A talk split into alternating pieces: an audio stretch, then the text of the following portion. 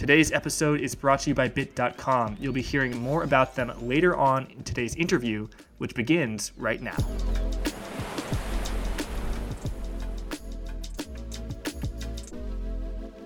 I am joined by the inimitable Emil Kalinowski, co-pilot of the Euro uh, Dollar University podcast, alongside Jeff Snyder. Emil, great to have you on Forward Guidance. Thank you very much, Jack. Thanks for inviting me. I appreciate it. I'm excited.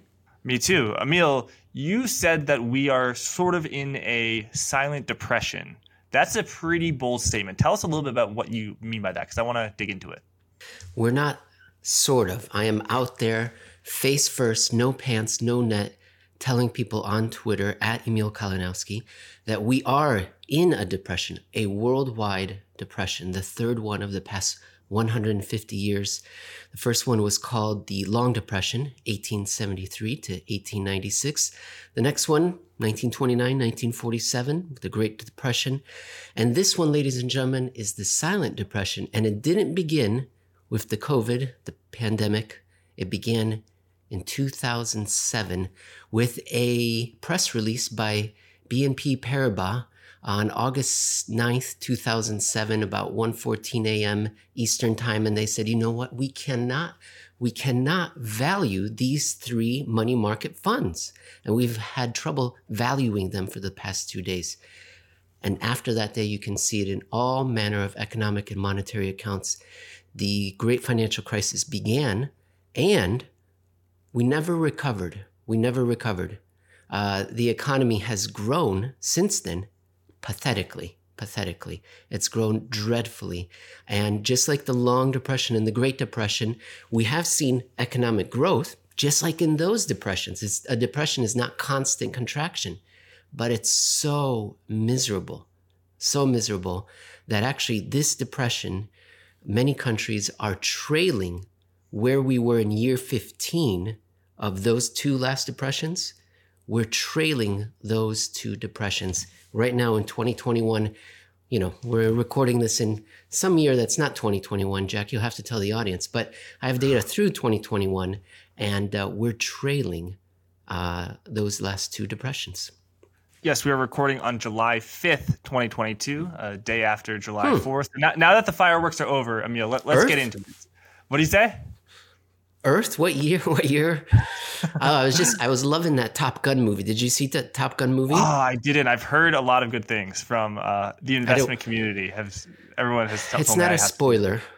It's not a spoiler, but there's one scene when Tom Cruise uh, in a spacesuit comes back down to Earth and he walks into a, a diner in the middle of rural America and he asks them, "Where am I?"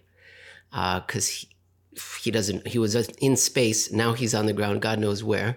And the little child says earth which i thought was very funny but it would have been also funny if tom cruise kept going and said what year?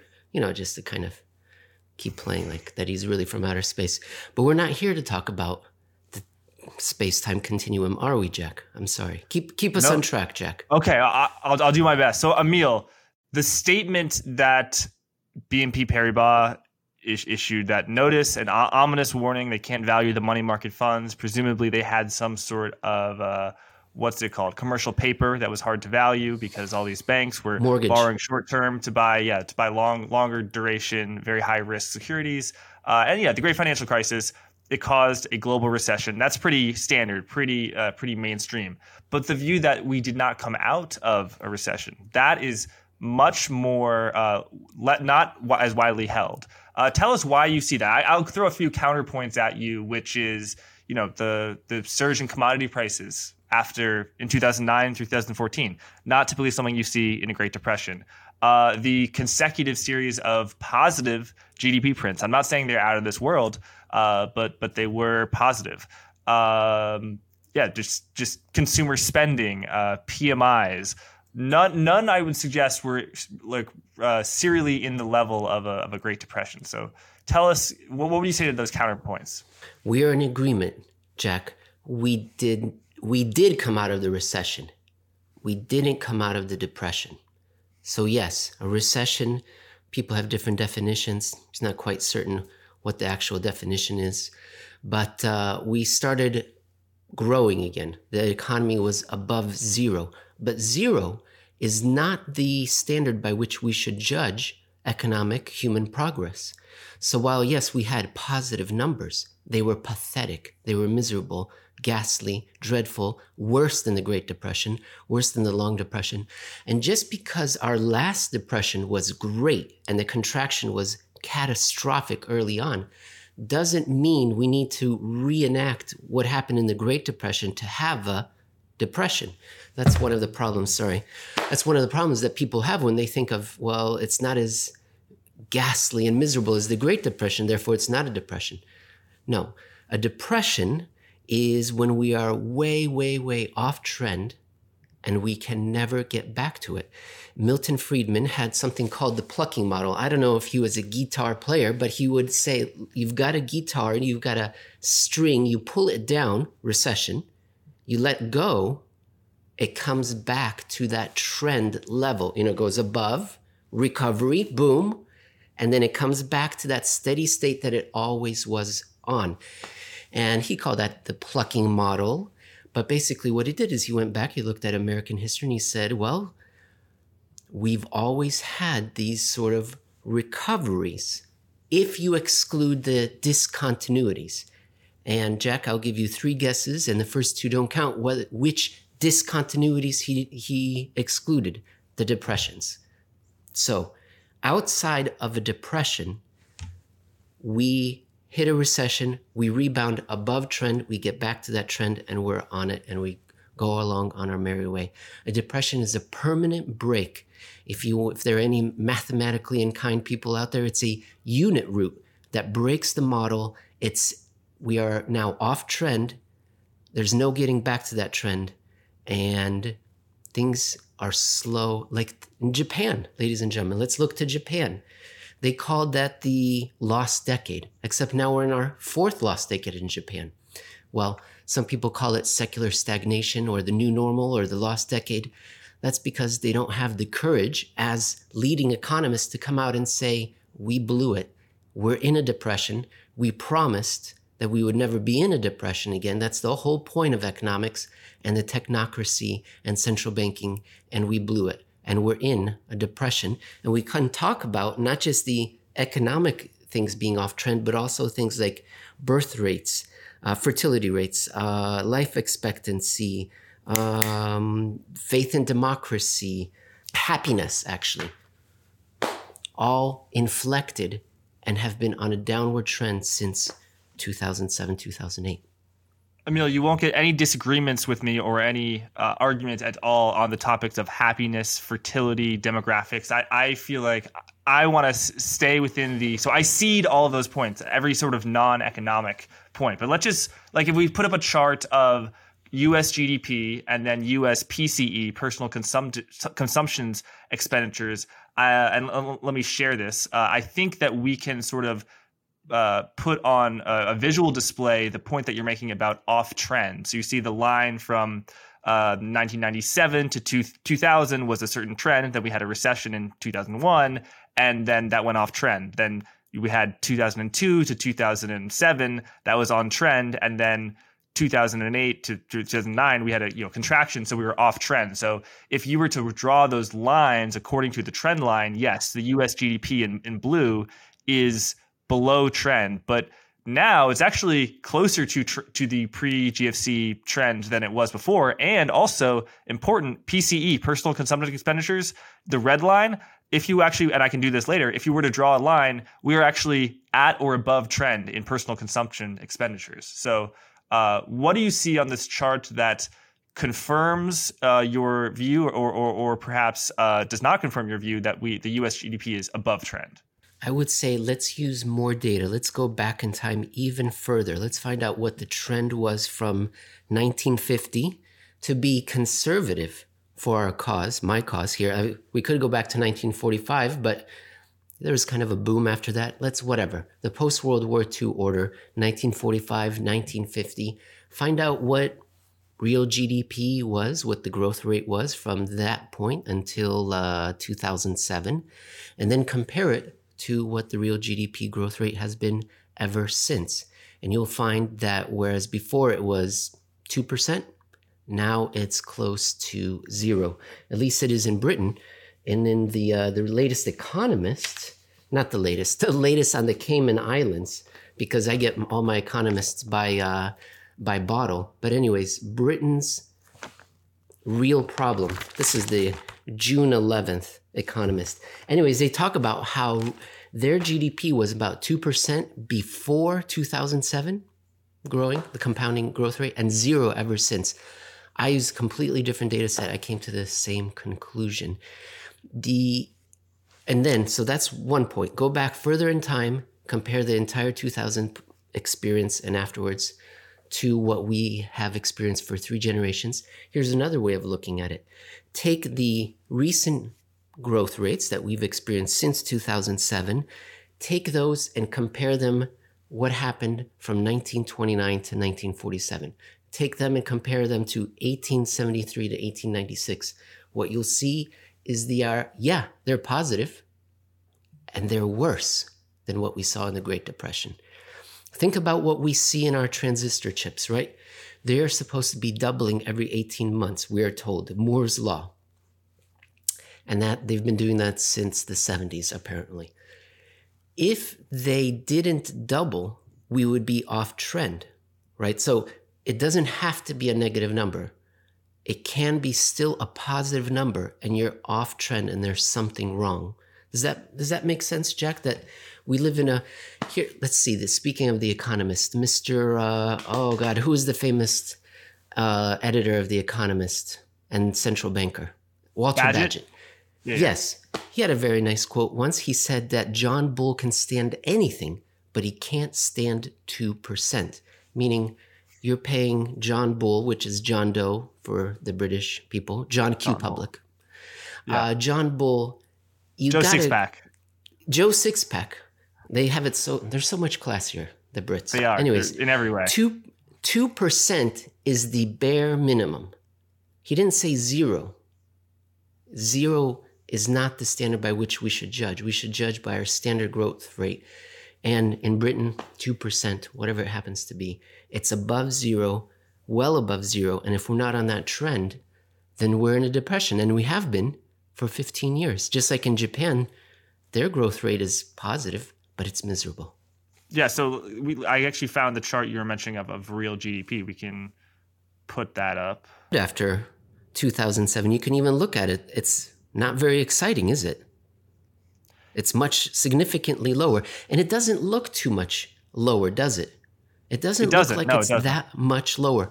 But remember, ladies and gentlemen, as Einstein told us, perhaps he didn't, but we say he did, that compounding is the most important or most powerful force in the universe. Is that right? Did he say that? Somebody said that that yeah. was mathematically inclined. You have a low growth rate year after year after year. The economists calculated that because Britain's economy sucks and stinks, that's my words, not theirs, they're classy, they are $8,380 behind trend per person. Each person in Britain should be making $8,380 more. That's through 2019, ladies and gentlemen. You know what happened in 2020.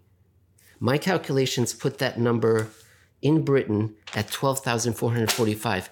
Whatever. The point is, real people are thousands of dollars behind in income relative to the trend they have come to experience for three generations, 60 years. And it's not talked about and it's silent. That's why it's the silent depression, because the mainstream media doesn't bring our technocrats, our central bankers, our politicians to task. They don't say, what, what's going on? Why are things so lousy economically? They don't, it's silent. If a tree falls in the woods and there's no one there to hear it, doesn't make a sound. If there's a depression on and the financial media doesn't say anything about it, is there a depression or is it just silent? But what about the multiple recessions? So the, if you look at this chart, the you know what's, what's what's clear is the lack of shaded bars indicating recession. You know, in the in the golden era that you talk about, the 1950s, 1960s, 1970s, we had something like a recession every you know five or six years. Uh, in this silent depression of the past 14 years that, that, you say we're in a silent depression, we've we've only had uh, one recession, and it lasted like a month in, in March of 2020. How do you explain that? It's ama- It's amazing. It's amazing how how important growth rates are. And my partner Jeff Snyder, who is at Eurodollar University, he did a study on this in one of his blog posts, and he showed how even with recessions, GDP presently is trailing what we had earned, what we had achieved in the 50s, 60s, and 70s. So he took little periods, and sometimes there was one, sometimes there was two recessions in there. And yet still, there was more, more growth by the end of that period than our nice and calm, but it's not calm. It's stagnant. That's another way of looking at it. Calm. It's a stagnant growth rate. And and I had a wonderful point that I was going to make, but of course I've forgotten what it is.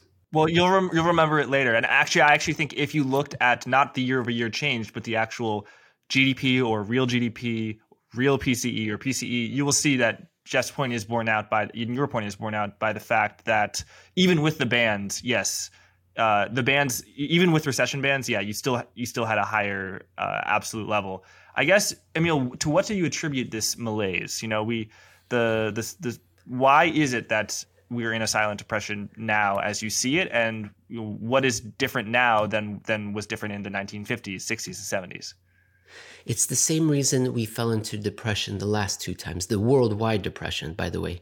There were two other depressions in the in between this time period that i'm talking about but they only uh, affected about half of the world, let's say. The Latin American debt crisis was also in Africa and it was ghastly, it was awful. So that was a depression in Latin America and Africa. And then World War I was a depression for the advanced economies, whereas not so much for the emerging markets. But what is the overriding singular issue that you find in all depressions, multiple lost decades? The lack of money, missing money. Not enough money is being created for economic actors to be able to transact. That's that was the proximate cause for our silent depression. But because that disease festered, it, it of course, of course, the monetary disorder affected capital markets, then it, the economy. But because it festered, because we didn't address the root causes, that spilled over into politics and society now. So Big picture, I'm talking fourth turning. I'm talking George Friedman's The Storm Before the Calm. I'm talking about the end of the established order, basically. That's the big reason why we're experiencing this. The proximate cause, the snowflake, if you will, that caused the avalanche, is the lack of money, modern money, credit, collateral in the economy. Not enough of it not enough of it for us to be able to expand the economy at growth rates that we've become used to. And why were banks not creating enough money? And I should say that you know you and Jeff Snyder uh, believe that when you say money is printed, it's not by central banks; it's by commercial banks. So J.P. Morgan, Bank of America. Why you know Bank of America, J.P. Morgan making loans sounds pretty profitable to me. Like wh- why are why are they making less money now? Risk versus return they don't believe that they can make enough return relative to the risk they see out in the economy. They've also and what is that risk? What is that risk? Sorry, why is the risk uh, adjusted returns lower now than in 1970, 1980, for example? They no longer believe in the expansion of money, whereas bef- they've had their fingers singed four times now since 2007. They so they're they're what's the word I'm looking for? Hesitant to go out there. They've also seen how the regulators have responded to each of these crises, and they don't particularly like the the way the regulators have responded in terms of competence. I would say they've been incompetent. So by 2007, various formats of money were being created that were being considered money good. Bank balance sheets were expanding at an exponential pace. Derivatives were used to be able to manage those bank balance sheets. Everything was growing exponentially. The expansion of the bank balance sheet meant the creation of money that the world economy was going to be able to utilize to conduct economic transactions. But they had that shock in 2007. What they thought was money good, mortgage backed securities, wasn't. So they suffered a wound on their balance sheet. The central bankers stepped in, they blew it for over a year. and they didn't fix it eventually. It was a an accounting regulation that ended the great financial crisis, the global financial crisis. It was an accounting regulation that said you don't need to price these things based on market uh, feedback anymore. You why don't we just price it based on what markets would price it if they were healthy? That was the accounting change, March early March 2009. It wasn't central banks. Nevertheless, the banking system said, "Okay, let's just get back to the way things were until we had another once in four generations crisis four years later. This time, the European sovereign debt market went bust almost, right? It was once again assets that we thought were money good, the bankers, sovereign bonds, that all of a sudden were not. And then a couple years after that, emerging markets experienced their crisis as well. That was on par, if not worse, in some ways than what we saw in the global financial crisis. And then starting in 2018, we began another global dollar credit collateral shortage. It accelerated. We were on the cusp of recessions worldwide when the pandemic stepped in and pushed everyone off the ledge just for good measure. And now we're beginning the fifth, the fifth downturn, regional or global, in the last 15 years. So if you're a bank, are you going to extend credit at anything other than the safest possible borrowers on the safest possible terms? You're not going to, no, no, you're going to de risk your balance sheet, your assets, and your liabilities. And that is fine for them, but it's a big problem for us because we're counting on them to provide us the money that we use to run the global economy. Okay, so Emil, I feel like uh, you know, you're looking at, let's say, the money creation from 2000 to 2007 as something that is healthy and supportive of economic growth, and the money in creation from 2009 to now as sort of artificially low but might I be able to flip the turn the tables on you and say, no, what we had from 2000 to 2007 was a huge bubble that almost you know wrecked the entire world, and it's actually a good thing that uh, you know banks are now slightly handcuffed and there's lots of regulatory uh, um, um, uh, imp- impingements on banks' ability to create credit for you know for example like a uh, selling an insurance contract on a highly illiquid uh, credit derivative should not be you should not be able to put that on on your balance sheet with the same risk weighting as a treasury. Maybe it's a good thing that you know the credit default swap market is now like 50 times smaller than it was in 2007. We are in total agreement, Jack. Again, you've set up a trap for me. And I walk into it and I say I love it. I agree with you. If I was to use the 2000 to 2007 time period and say that's normal, that's okay, let's go back to this. Yay no, that's bananas. That's crazy talk. And I agree with you. Uh, no, no, we don't. That was overwrought. The data I'm talking about, you can get from the BIS, Bank for International Settlements. They have data going back to the late 70s. And that data shows that we were on an exponential trend from there. We don't have the data as clearly, as readily available from the 1950s, but we have more reports and anecdotal examples of compounded annual growth rates. And they are similar to what we saw. It was the low to mid teens in bank balance sheet expansion, money creation that was taking place from the mid 50s, really got going in the 60s, rocket fuel in the 70s, big slowdown in the 80s, and then absolute takeoff again in the 90s and 2000s. And that's what we got used to over three generations. And to your point there, you said it's a good thing that the regulators stepped in after 2007. They looked what happened since 2000 and they said, You guys are crazy. We're not going to let you do this. Here's the banks don't care about the regulators and the regulations. And I'm being a little bit, uh, I'm using poetic license here. But sure, the sure. fifth most powerful force in the universe is banker's greed. The first four we know are from physics. The fifth one is banker's greed. They will work through, over, under regulations to make money. If there is money to be made, they'll buy the legislators to write the regulations. In the 1940s, 50s, and 60s, we had something called financial repression after the Second World War that was so restrictive that it would make these days look like a something that's a party that's not restrictive, just a free for all, free and loose.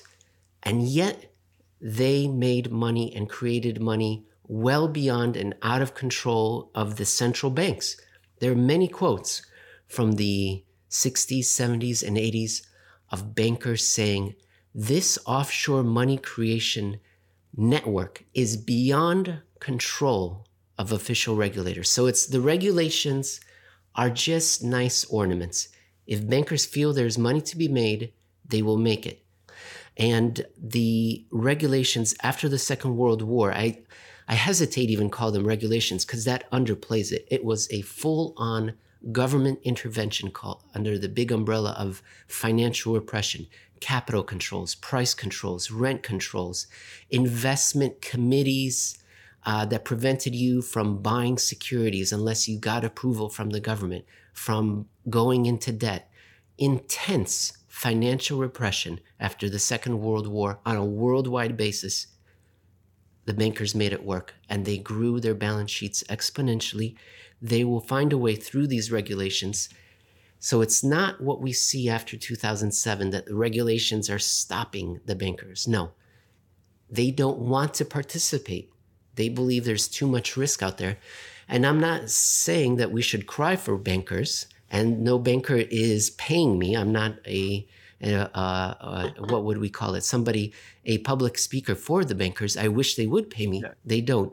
I'm just big saying. Big bank, that, but you're paid for by big banks. Yeah, yeah. I would call me, please. I'll take your money, but I'm not. I'm just saying they do things that we need.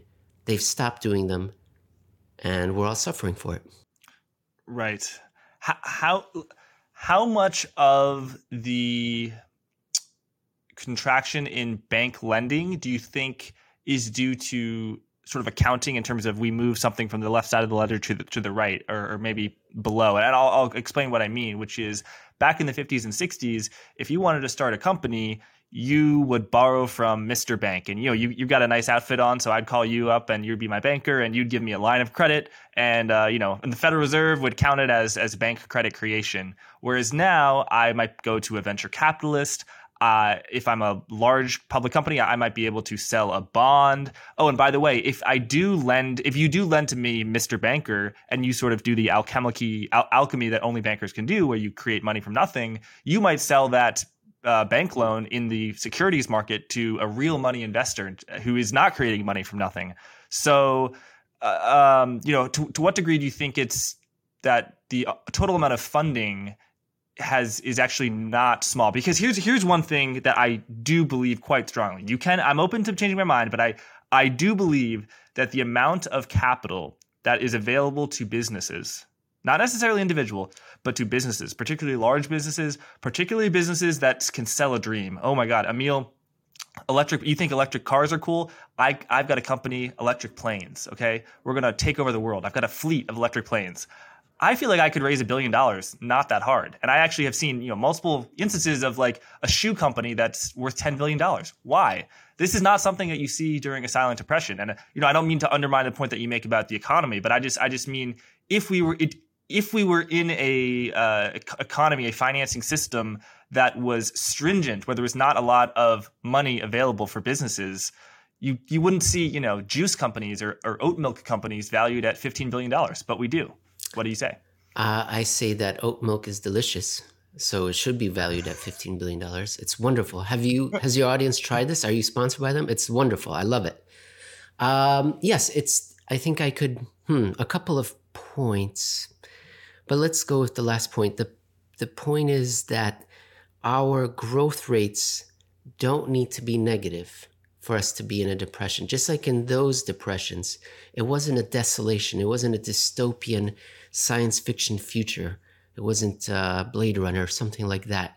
Misery. Uh, no, it's just our economy is growing very slowly, too slowly and it leads to all sorts of social, political, and international problems. But the growth is still there. Money is available for some businesses, the safest ones predominantly, and some fantastic stories. Fine. Um, it's not an it's not a nuclear winter. We don't need to see that. We don't need to see the first four years of the Great Depression to be in a depression. Our economy still is growing dreadfully. And it's not just me. It's not just me. It's all those people are talking about secular stagnation or new normal, or the economists saying economic decline has become a chronic British disease. You can apply that globally to the advanced economy. So, yeah, humans are valuing, you know, they do crazy things, and oat milk companies get great valuations. Okay. Today's episode is brought to you by Bit.com, a leading cryptocurrency trading platform. From spot to futures to options trading and more, Bit.com has it all. So whether you're a seasoned investor or you're new to the game, you need to be on Bit.com. Bit.com has launched a zero taker fee option campaign until May 10th. To enroll, email VIP at bit.com. That's bit spelled B I T. So email VIP at bit.com and tell them I sent you. Yeah, I, I think the some the number of um, dollars raised in IPOs over the past I think two years is something like 600 billion, like 650, and I think during the dot com bubble it was only 150 billion. So I think there, w- would you would you say that we are not in a speculative bubble, or at least uh, you know since over the past year? I mean, we're in the, we're, if we're in a bubble, it is bursting. So, but like I feel like there is definitely a lot of of speculation, and that is not something you typically see during a depression. Uh, I'll, I'll, bring it home and I'll say, you know, the asset prices have gone up so much uh, over the past 14 years, and obviously, you know, the stock market is not the economy. We all know that, but is that consistent? Is is a you know a 15 20% you know increase in, in the S&P 500 year over year is that consistent with the Great Depression with the silent depression? Yes. In both the long and Great Depressions the US stock market rose. It collapsed right? And then it rose for many many years so yes you can see expansion in the stock market during a depression we're seeing it here now uh, are we in a bubble i guess so uh, are we're venturing away from the economy into financial instruments and investments, which I'm not as capable in opining on. And yeah, it seems crazy, and so be it. Big picture. so, okay, I'm very confident that we are in a awful economy and have been for a very long time and it's affected our faith in democracy happiness fertility rates life expectancy um, all manner of other things and the fin- and the stock markets are up Okay. I, am not as confident about the, the stock market or whether it should be up or down. I do know in the long and great depressions, the US stock market rose too. Uh, I would like to point big picture to the BIS data. And they have derivative data, they have claims, uh, bank claims on other banks. And if you look at that big picture, that data goes back to the 1970s. It grew exponentially and then it got to 2007, 2008, maybe a little bit 2011, some growth. But basically, it's been sideways ever since. Big, that's the big picture. I want to say that there's not enough money in the system. Now, there is money. We haven't wiped it all out. And some of that money is being put to use in different places, but it's not a growth economy. Mm. Uh, the, the last point on the silent depression is so there's uh, as you said, the stock market can rise during a depression. I, I think that you know S&P 500 had something like a 90% drop from 29 to 36 with or maybe 37 with multiple dead cat bounces. But uh, yeah, I take that from 37 to 40 the stock market went up. But yeah, I don't know. It was it was a pretty brutal stock. I feel like the the 2007 to now including the drop is not comparable to, to 1929 to 1940 i feel like we're well above where we are before the silent depression began where that's not the case in the great depression uh, but the point i'm trying to make is once the contraction stopped which i thought would only last i only thought it lasted a few years but if you remember that's good uh, once the contraction stopped then we saw many years of rising stock market prices but we are in a depression same thing in the long depression Emil, the increase in consumer prices we've seen over the past year are quite drastic. They're in the US, they're at 40 year highs, and they're very high in Europe too, which is surprising because you think of Europe as sort of this deflationary hub. To what do you attribute the increase in consumer prices? And would you characterize that increase in consumer prices as I would and as many would as as, as inflation? Uh, no, and I'm dodging your audience's rotten eggs, cabbages, and tomatoes as they're throwing them at me. As I said, there's no inflation. What a jerk I am. What a jerk. No, but I, I am saying that they are consumer price increases, but I don't attribute them to monetary inflation. I don't attribute them to the expansion of bank balance sheets, the expansion of the central bank balance sheet, or a continuous stream of central government stimulus payments. That's not what has caused our consumer price increases.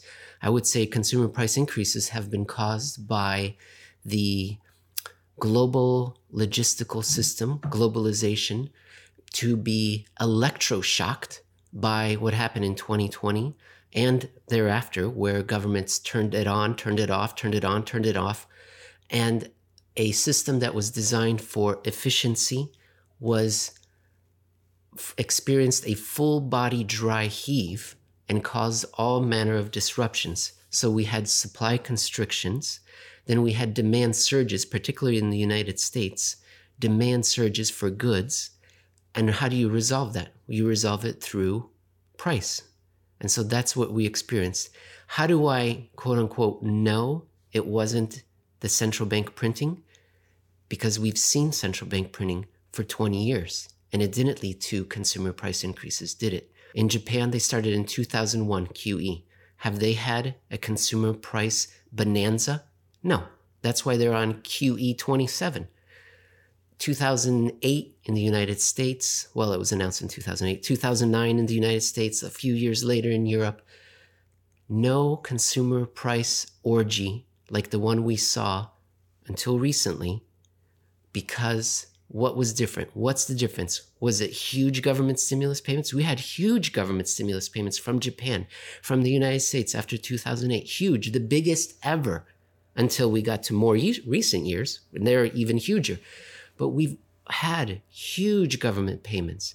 We've had tax cuts, stimmy checks. After 2008, people forget cash for clunkers. We had President Bush sending out checks to people. So we've had this before no consumer price bonanza until the global logistical system, just in time efficiency, was electroshocked for many, many months, over a year, by by the uh, the the the COVID. And then I think there's also a little bit of uh, Cold War II going on. I don't know if we want to get into that, but you know, China, we're getting so many of our things from Team West Team Western countries are getting so many things from China. So now maybe there's going to be some onshoring. That's probably in the future. But anyhow, my first point stands. Yeah. You make a lot of good points. I want to start with the points that I agree with the most. So I, I will acknowledge you are 100% right that I think quantitative easing by itself, uh, central banks buying assets from commercial banks, is not sufficient to create uh, meaningful inflation or growth by itself. And I think you saw that in Japan. You saw and you see, saw that uh, in the U.S. where we did have sclerotic growth, even as we you know the quantitative ease, easing uh, spigots were turned on. I think they are very useful at uh, useful in quotation marks. The very quantitative easing is very effective at uh, supporting asset markets, but much much less so uh, the real economy. And I know you and Jeff would probably say not at all. Um, Here's if I I'd like to wrinkle your brain here some more. The QE is very supportive for asset markets through narrative, not actual money, not actual taking QE bank reserves and leading to investment in the stock market. As Jeff Snider, who is in the financial services industry, often says, we want to buy, just like in the Great Depression and the Long Depression. We were buying stocks in the middle of a depression. We want to buy, we want to send the stock market up. The financial services industry wants you to buy and will tell you so. And they'll use the narrative air cover provided by central banks that they're printing, that there's liquidity agog, that it's the, the most liquidity since Noah to get people to buy and invest in the stock market. But it's not actual economic or financial capital market money that's coming from these central banks. Back to your your stream of consciousness. Where were you going to go? You were heading like I really like what you said here in the beginning, but now let me segue to that part where I very much disagree with you. So yeah, now we're in the middle category where it's like I kind of agree, kind of disagree, but I would say, yeah, uh, the inflation that we're seeing now, oh, the consumer price increases that we're seeing now uh, is very due to supply chain issues, to com- commodity prices, uh, you know, serial uninvest underinvestment in commodities, as well as the sort of uh, Japanification of supply chains, where the you know, the Japan model that was developed in the 1970s and 1980s of like you're building a car out the Toyota plant, the wheel is going to arrive 15 minutes before the car is, is going to be driving off the road. You know, that, that sort of model. And that model is very efficient, but it is very sensitive and not at all resilient to supply side shocks. However, Emil, I have been doing, you know, some reading uh, about the, the 1970s and in particular, the most recent book. I don't is, recommend um, reading. I think The World for Sale. Oh my God. Yeah, read it. It's, Please it's, don't much read overrated. people, Podcasting is much better. Yeah, yeah. but I, I feel like a lot of the inflation that we saw in the 1970s was supply uh, chain chain driven with uh, you know the emergence of OPEC in 1973 and 1974 and the huge surge in oil, the sort of deregulation of the oil market, uh, the the transfer of power from uh, the old sort of boring commodity oil companies to the you know sort of high powered, high finance commodity traders. And that was in large scale uh, uh, supply chain driven. So you know, you and Jeff and me, we can all look at uh, commercial bank balance sheets expanding during the 1970s. But to what degree was that actually sort of just reinforcing inflation rather than causing it? Because you know, bank balance sheets are swelling right now. I would say they're probably not swelling relative to any sort of trend that we saw previously. So, uh, and then let's say they are swelling. Okay, let's see if they keep swelling. Because that's what economic growth is continuous expansion, optimism, hope for the future. I doubt it. We're recording this second half of 2022. I would be betting that they'd be contracting. Jeff and going forward. Uh, Jeff and I did an Okay, yeah. episode on this, and I don't remember what the title of it was, but it had something to do with OPEC or the oh petrodollar. So, if the audience is interested in what I'm about to say, petrodollar, go to the Emil Kalinowski YouTube page, search for petrodollar. Our most recent episode was on this topic, and Jeff, because he doesn't want to spend time with people, mm, he'd rather be reading what people, what uh, monetary authorities were saying in the 1970s. He spends all weekend going through transcripts of the FOMC meetings, all manner of reports from the 70s. It's extremely disturbing, but we have a great relationship. Aha, so he, he does read. Jeff does read. Not books, not books. Okay. Yeah. Uh, and the point was, we did an episode on this, and it turned out that that petrodollar surge, that OPEC bonanza, fit very neatly into the eurodollar system. It wasn't the the eurodollar system was that much bigger, that much bigger. That's where the inflation was coming from.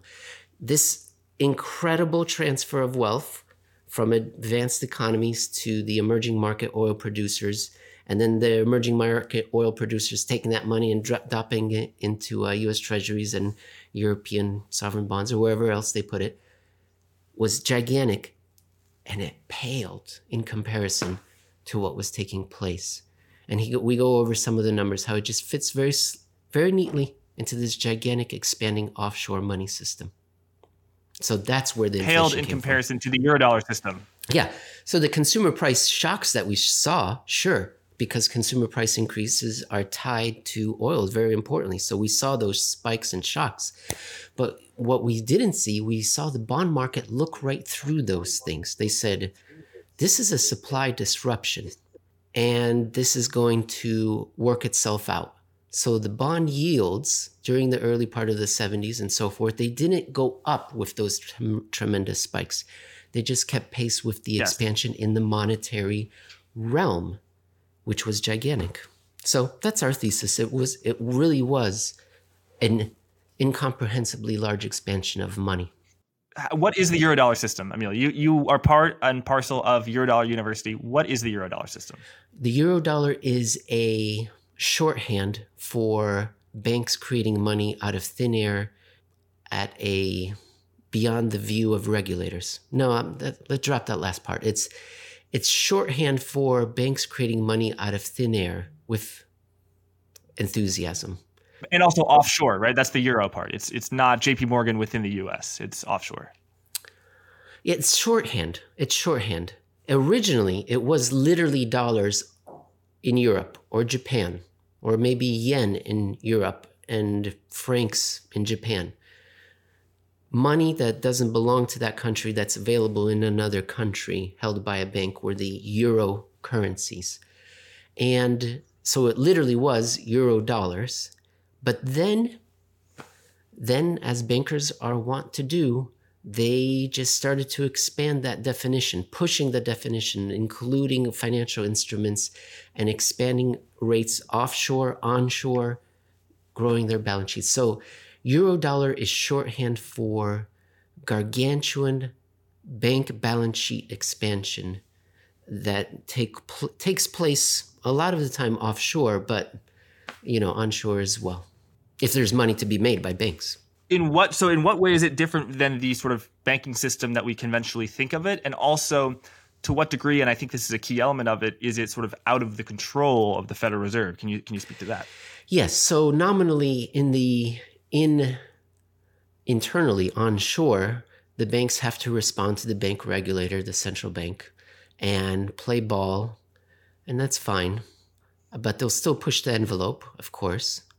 But then you go offshore and you go to jurisdictions which have a light touch regulation, and those jurisdictions say you can come up and set up a bank here. You cannot do any business with anyone here in the city of London. You have to do all your business facing outwards, or the Cayman Islands, or Gibraltar, or the Seychelles, or any number of other offshore jurisdictions. You can't do business with anyone on the Cayman Islands, but you can serve anyone you want from the Cayman Islands. And you know what? We're not going to make you keep any bank reserves. What do you think of that? It's all up to you and how you run your business. And so a lot of people are concerned about bank reserves. And if you don't have enough bank reserves, you can't make enough loans. Well, offshore, you don't, no, there's none of those. It was just about confidence that other institutions and borrowers and lenders had in you whether or not you can make good on the promises that you made. And that was basically the offshore system. So you have banks doing business onshore with each other, banks doing business offshore and onshore. Then you have banks that are completely on offshore that the Federal Reserve has nothing to do. They can't even see what's going on between a bank in the Cayman Islands and a bank in Singapore, even though those banks are promising to deliver dollars. So there's a gigantic hole, a gigantic gap, a lacuna that the Federal Reserve has no insight into, let alone regulation, let alone knowledge, let alone sometimes even interest in regulating these this dollar creation.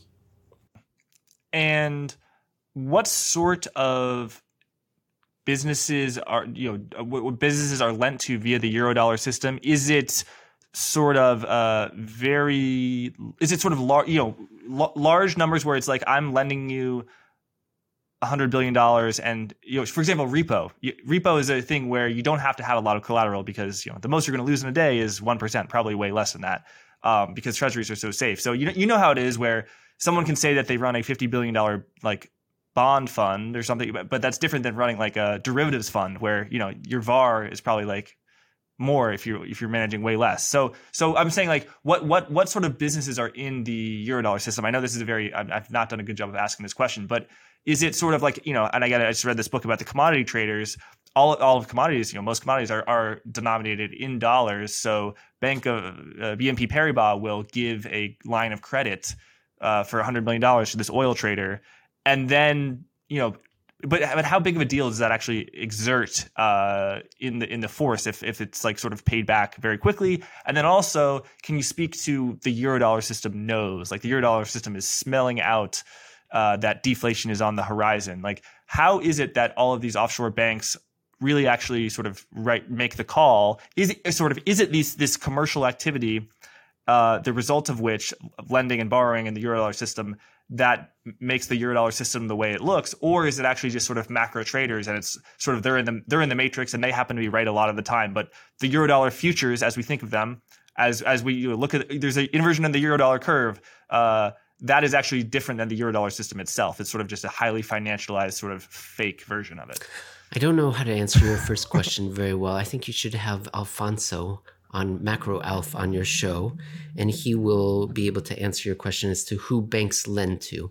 I would think just, I don't know, everyone, anyone they think they can make money off of, the whole economy. So he would be able to answer your question. And your second question, yeah, the Eurodollar future system is one particular aspect of these this broad monetary order and it happens to share a name with the shorthand name that we give to the overall monetary creation. And how do these people know? I don't know. It's so fascinating. I think it's a that's we should have that person on that wrote that book Wisdom of the Crowds. I don't know how it works. It's incredible. But basically multiple independent points of view weighing together the probabilities of the future and they can do it. They can do it and they have a good sense. I don't know what they look at but each of these individuals multiple independent points of view have their preferred measures and they look at them and they sense hmm, things are turning and they start to make those incremental bets and other people look at their measures and somehow it all works together. It's incredible. It's a miracle how decentralized systems can do a, such a great job at uh, looking out into the future and uh, getting a good sense what will happen. Right, but I, I want to draw a distinction, maybe it's only a conceptual distinction, but in category one, let's say it's you and I, and you're a hedge macro hedge fund manager, and I'm sort of your trader, and you and I look. It's it's October 2021, and we say, hey, this inflation thing is kind of getting out of control. The Fed should hike. The Fed is behind the curve.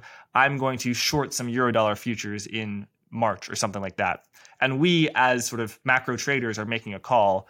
That's scenario one. Scenario two is Macro Alf and Jeffrey Snider are large wholesale money dealers uh, based out of the Cayman Islands, and they are lending to commodity traders and real estate and and also there's you know banks in China, the whole eurodollar system itself. And as a result of that decentralized demand and supply of money and, and credit creation, the euro dollar curve is the way it looks. In which which which is it? Scenario one or scenario two or both? Uh, I don't know. Symbiotic.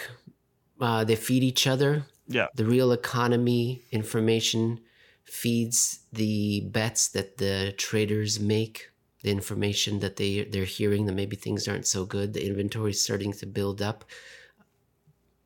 So it's symbiotic. I don't know how the system works. It's a miracle. I don't know. Mm-hmm. I, I think if it is scenario one, then it is sort of, of of the macro hedge fund managers just creating their own future. It's kind of it's kind of a mirror image of the argument that central banks create affect the economy, right? It's just in both in both cases, it's, it's people's in fancy clothes sort of uh, you know playing on a string versus versus the eurodollar system of scenario two is the decentralized future of right? I don't know. Forgive me, Jack. I'm. Yeah. I don't know. That's why I asked. I always ask questions I, I don't know the answer. Okay. I, I, you are forgiven. No need Thank for you. forgiveness. Okay. Good. Um, let's let's move on to the Federal Reserve. You, I think you and Jeff are famous for your view that the Federal Reserve plays does not play a particular role in the slowdown of the economy. Uh, do, so tell us let's let's go back to March 2020. The conventional narrative, which I think I happen to to agree with, is that uh, there was a ton of money printing in 2020 and 2021. That money printing was done by the Federal Reserve, by commercial banks, and by the government, and that the the the sum of that money printing was much greater than the whole of its parts. As you can see, uh, you know, QE by itself is is not at all a, a effective growth stimulant. But when you have the government printing tons of money, issuing tons of bonds that in effect are bought by the Federal Reserve via the primary dealers. And then you also have uh, commercial banks uh, lending out money that is then forgiven by the federal government that is definitely money creation, and that money creation had a large part to play in the somewhat stunning economic recovery we saw. You know, I mean, people forget how how grim and dire things looked in March and April of 2020 when the employment rate just skyrocketed and and, and, and absolutely ballooned. So, uh, yeah, to what to what degree do you think uh, the Fed played a role in the economic recovery of 2020, and to what degree has it played a role in the you know perhaps a slowdown in the economy that we're seeing now, now that it's tightening policy? I don't know what you want to call it a recovery. Was it a recovery? Did we get back to trend? A pathetic trend that we were on beforehand? Uh, I would call it a reflation, uh, rebound. And they had a role. They're, I mean, are we conflating them being a janitor with them being a central bank? They came after the catastrophe. They brought on the catastrophe themselves because they pulled out all short term, all poetic license. They after 20 September 2019, they started buying short-term U.S. Treasury bills, the best of the best of U.S. Collat- of financial system collateral. They were pulling that out of the system. That is malfeasance, malpractice. They should have been brought up on charges like a doctor who amputates the wrong foot. They were pulling collateral out of the system, leading after a multi year, two year downturn. Then we had the corona crisis. There was a terrible downturn. And then they stepped in and did lots of things. So they really weren't a central bank up to the point when they started doing lots of things, were they? They weren't really encouraging money supply. They didn't see that there was a big downturn on the way. Then they stepped in and they cleaned things up and they did a great job with narrative and propaganda and support, and things will be better. And the economy was turned off, then it was turned back on. And we had a recovery and reflation. It was better that they did something than nothing, I suppose. Sure, fair enough. I really particularly like the government guaranteeing bank loans. You saw that all over the world. That was something very new that we hadn't seen to date during this silent depression government guaranteed bank loans. Excellent to the real economy. Excellent. Guess what? Those things are expiring. Those things are being wrapped up. Nobody's expanding them, not enthusiastically. And we're right back into a downturn right now. So, to your second question, uh, did the Federal Reserve bring about the downturn by changing their policies and their narrative and tightening? No, it's comical, and I'm laughing. The downturn began in February of 2021, or at least the end of the reflation, the end of economic growth and opportunity. Bond spreads began to narrow. The 10 year versus the two year began to narrow. All manner of other bond spreads began to narrow. February 2021 it narrowed even further in May, especially a lot more in October. Eurodollar inversion in December, a US Treasury curve at the beginning of the year of 2022. Then the invasion by Russia into the Ukraine helped push even more people towards a deflationary, contractionary, expansionary slowdown. But the, the central bank, as has been the case for decades, follows the bond market. It's the bond market that leads leads us in uh, giving us an uh, uh, an outlook into the future as to what we can expect from the economy. Can you ex- explain a little bit about what you mean when you say it's the bond market that that leads the Fed and not the other way around? The bond market tells us what level of economic opportunity we can expect into the future. And when yield spreads start contracting, other just straight up nominal ones, which they haven't been, or the spread, the, the, not, the spread has been contracting right. where nominal rates have not been, then it suggests there is mm, economic opportunity that's being short circuited. So we should expect to see an upward sloping yield curve. We should see a yield curve that's rising higher and higher, suggesting that if the government needs to compensate you more and more because there's so much economic opportunity, why would you put your money in these safe instruments? You're a fool when you can invest in the economy and make so much more with not that much more risk, right?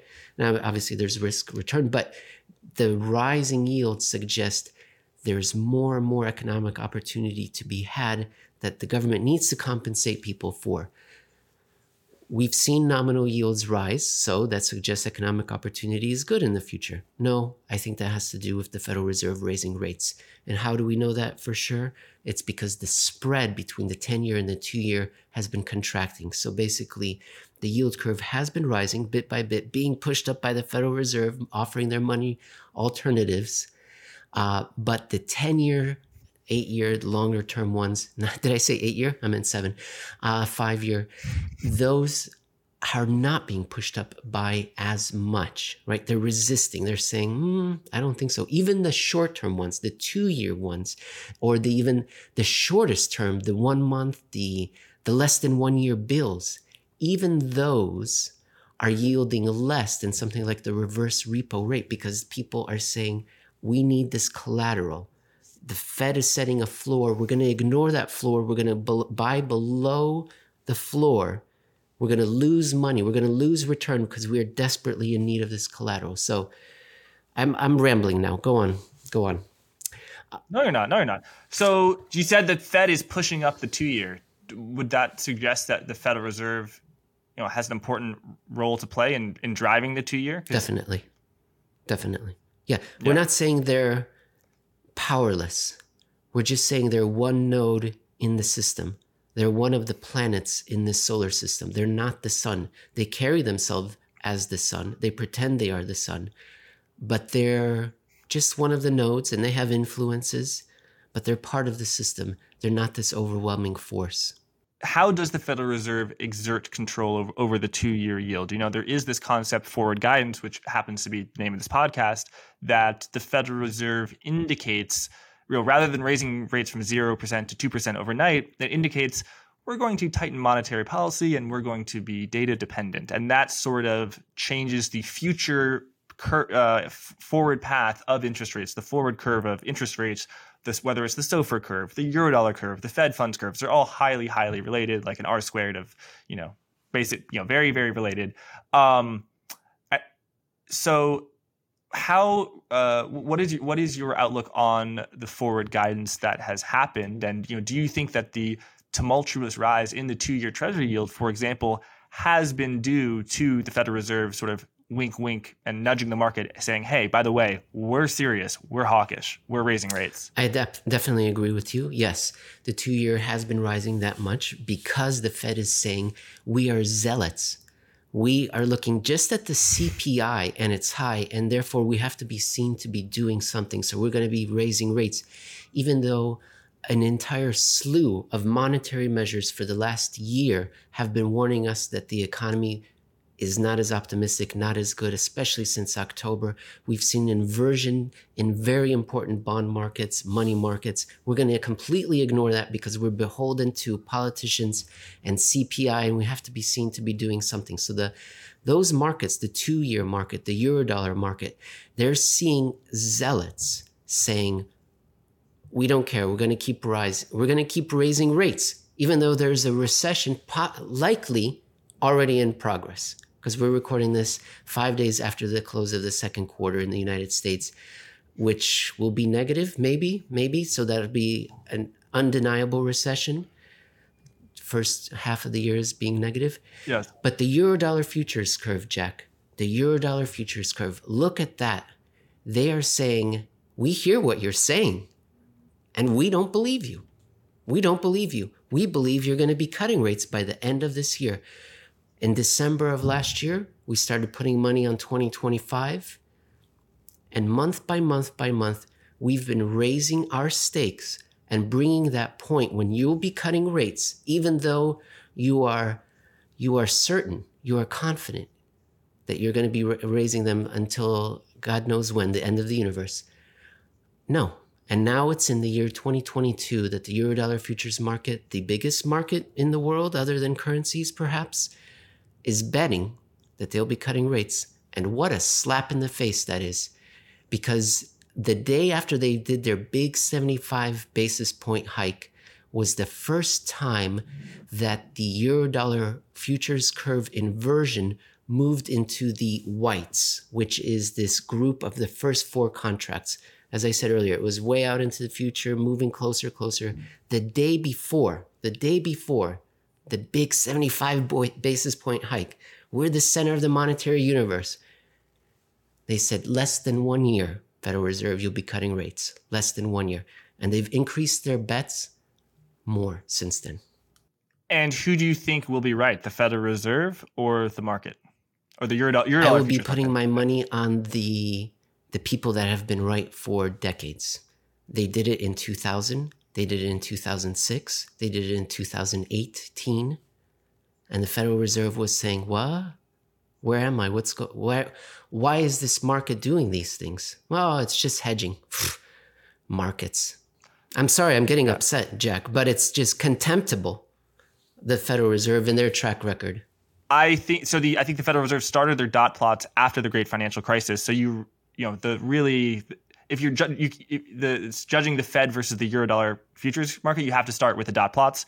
So yeah, since the origin of the dot plots, they have been a very poor predictor of interest rates. And yes, the the interest rate futures curve, I guess you could say the Treasury curve, just the the, the bond market really uh, has been much more successful. I, I say notably in 2018 when they they priced their pivot, as well as in 2020, um, the Eurodollar futures uh, uh, curve predicted it. I would say though, I don't think the eurodollar's futures market existed in the 1970s. The eurodollar market, of course, did, but the eurodollar futures market, I don't think did. Uh, maybe Jeff has some some data on that, but I do think that if you look at the uh, 210 spread as well as the Fed funds rate, the Federal Reserve continued to hike into an inverted yield curve and into a recession during the 1970s and 80s. So I think that during an uh, if we were in a period of secular inflation, uh, the Federal Reserve might not care about an in- inverted eurodollar curve, as it seems to not, based on their their statements.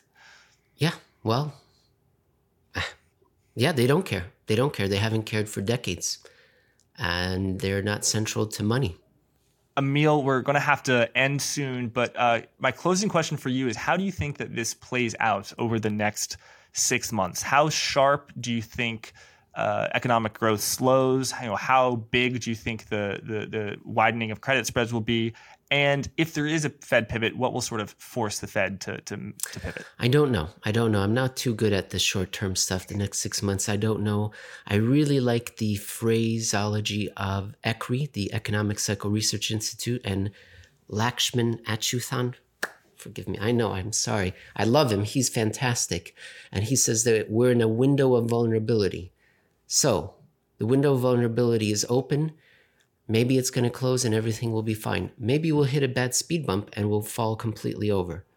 I don't know. We'll see how bad it can get. Maybe it won't be that bad. Maybe it will be really bad.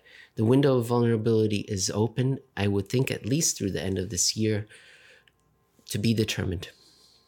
Yeah, mean, I say you, you referenced earlier the real GDP uh, forecast from the uh, Atlanta Fed, and that would indicate, yeah, a, a negative quarter over quarter annualized print for the second quarter in a row, which would uh, suggest we are in a recession. So that things are definitely not looking good uh, for the economy. Emil, we're going to have to leave it there, but yeah, can, can, where can people find you on Twitter, on on YouTube, and also, do you have any uh, exciting guests that you're excited about on your channel with Jeff? Thank you very much, Jack. Uh, the most exciting guest we have anywhere on our horizon is Captain Jack himself. We're going to definitely have to have you on. Uh, Eurodollar University, yes. Eurodollar dot University. Did you know that they have these end domain names now? Dot University, Eurodollar dot University. Go there. Uh, YouTube, search for Emil Kalinowski or Jeff Snider, and on Twitter, search for at Emil Kalinowski. And I had a wonderful time. I really appreciate it. I can't wait to find out what the feedback is from the audience. I hope I did okay. Emil, thank you so much. I'm looking forward to being in the Lion's Den. Uh, talk soon. Awesome. Thank you. There is something that you need to be doing right now, and that is reading the Blockworks daily newsletter. For top market insights and the latest in crypto news, you have to subscribe to the Blockworks daily newsletter, and you can do so by clicking on the link in the description to this video or by visiting blockworks.co forward slash newsletter.